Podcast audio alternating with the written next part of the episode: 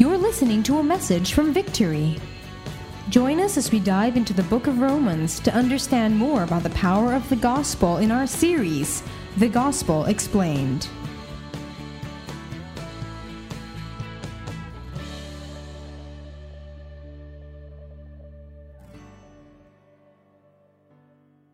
Lord, we agree that, that you have overcome the world, that forever you reign, Lord. So today, Lord, we declare that you reign over our lives, that you reign over our city, or you, reign over our homes, and you reign over our nations, Lord God, the nations of the world. And especially, specifically, Lord God, you reign over sicknesses and diseases. So we declare today, Lord God, that you are King and Lord over all, Lord. In Jesus' mighty name, amen. Amen. Well, hello, everyone. Welcome to our worship service. My name is Henry, and I'm one of the pastors here in Victory Katipunan. You know, in light of the President's directive about public gatherings, our Metro Manila worship services will temporarily be online. But I want to just say that thank you for um, not giving up meeting together. And I'm so thankful for having internet and social media so that we can gather together. And our hope and our prayer for all of you is that you will feel the presence of God wherever you are. That is one of Jesus' promise to us that he will never leave us nor forsake us. So, as a church family, um, we are in faith that God is with you wherever you are. Um, so today we're, we're really embarking on something that's unprecedented. Um, we are in our second week of our 23 week series on the book of Romans entitled The Gospel Explained. And last week, Pastor Mike did an awesome job of kicking off our series. And, and because of the series, as you may have guessed, our series title the gospel explained. It is about the gospel. The gospel is one of the major themes of the letter of Romans. So the gospel really is the good news that imparts impacts our lives, history and eternity. And the passage that I want to share with you today is considered to be the theme verse of Romans. Can we all turn our Bibles to Romans chapter 1 verse 16 and 17. It says there, For I am not ashamed of the gospel, for it is the power of God for salvation for every, to everyone who believes, to the Jew first, and also to the Greek. For in it the righteousness of God is revealed from faith for faith, as it is written, the righteous shall live by faith. Let us pray. Lord, we claim, we claim your promise that you will never leave us nor forsake us.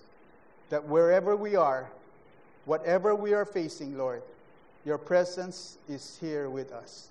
Thank you, Lord, for your presence in our lives. Lord, we ask that you would bless and anoint your word today.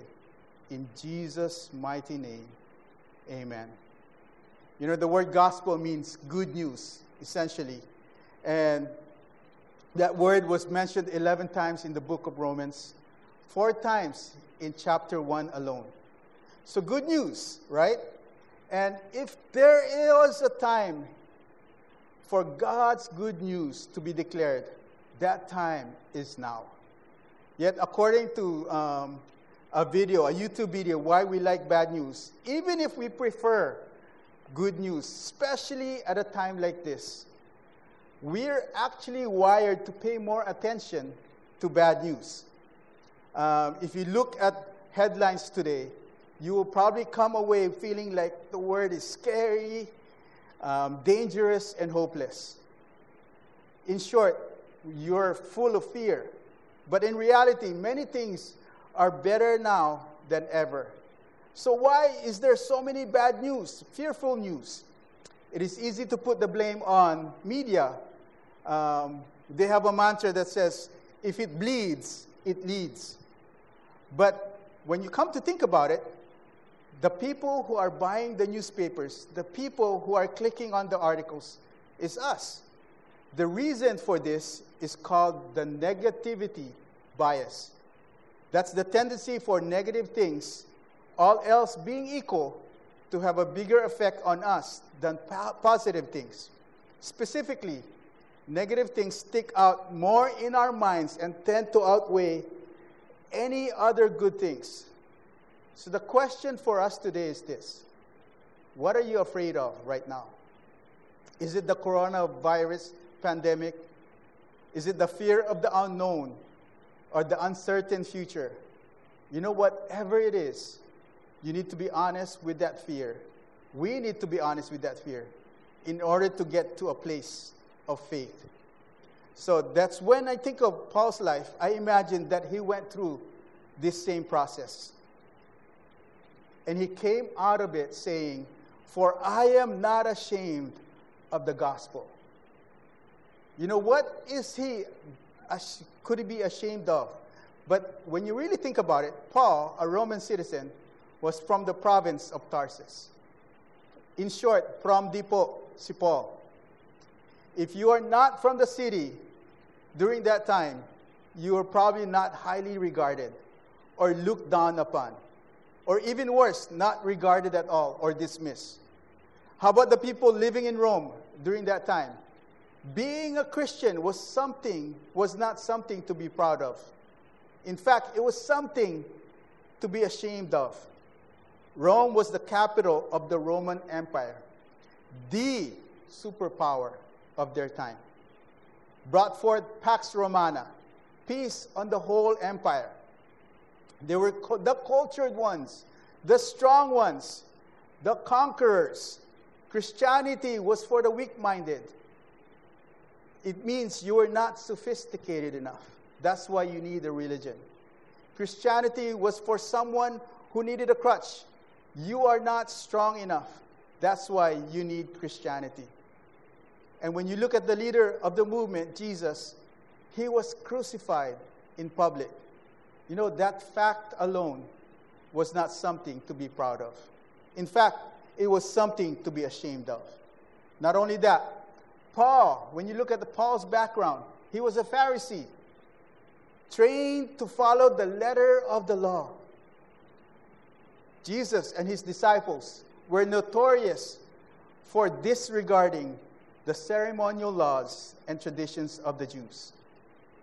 How about the Hebrews? Their expectations were for a conquering king that would free them from outside rule. What they saw was a failed rebel or a crucified fanatic. Being a Christian was not something to be proud of if you were a Jew.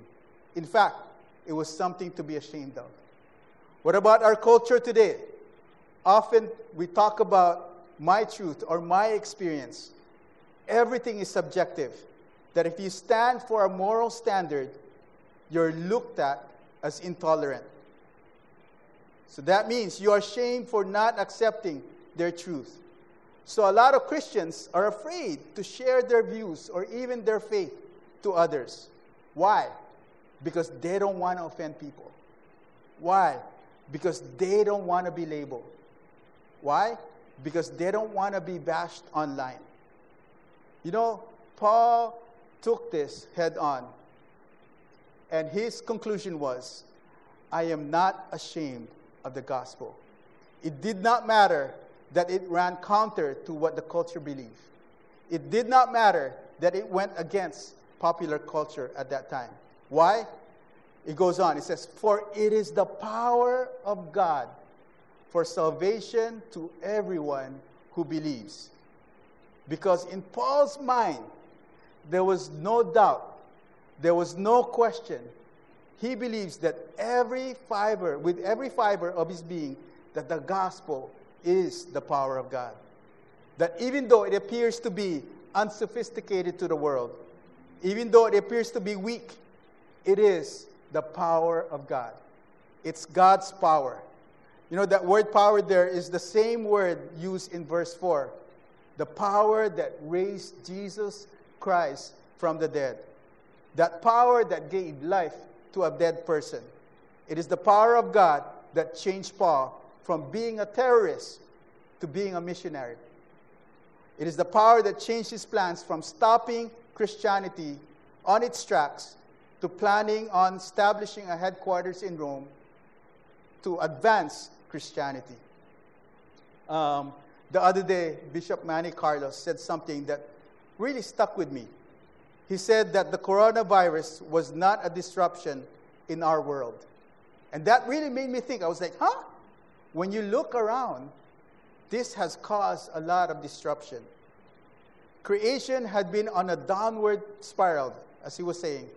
Instead, Jesus coming with the power to save the world was the disruption. When our world on was on a downward spiral, our God walked across the cosmos, became a man, lived a perfect life, died a criminal's death in our place, and was raised from the dead to offer each and every one of us the power of God for salvation. Instead of judgment, we now have salvation. Wow. That is the good news. That is the gospel. That's what? That's the power of God at work in our lives. Next, in verse 17, it goes on. It says, For in it the righteousness of God is revealed. So the gospel is the power of God. The gospel reveals the righteousness of God. Paul here really is talking, communicating the same one truth with two different sides. On one side, the gospel is the declaration of God's character that He is holy, that He is perfect, that He is faithful, that He is loving, that He is the righteous judge. God is revealing to us His righteousness, a declaration of the character of God. On the other side of this coin is this that the gospel is the declaration of how a righteous judge is in the business of making a people righteous. It means we, have, we now have a right standing with God. It means we stand before God righteous, not because of who we are, but because of who He is. It has nothing to do with me, it has everything to do with God. I didn't earn it. I can't add to it. I don't deserve it. It's all about God's faithfulness to reveal His character to us and to impute in us His righteousness. My right standing with God has everything to do with God and nothing to do with me.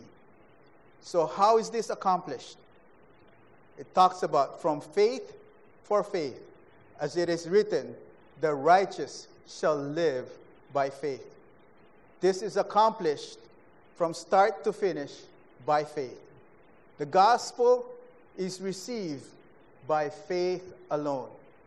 So basically, faith is not just the ABC or the starting point of our spiritual walk.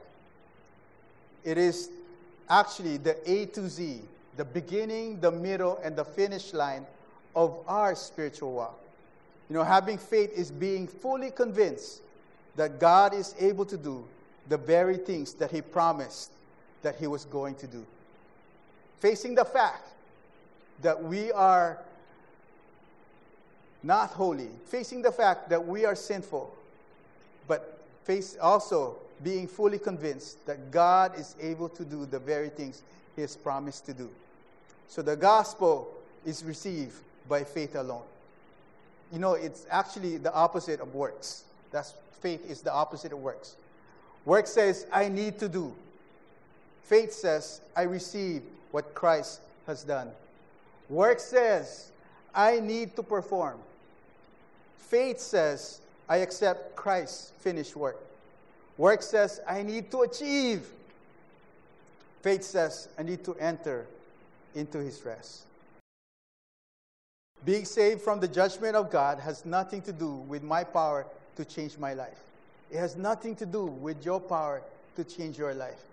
Being righteous, having the right standing with God, has nothing to do with what I can do.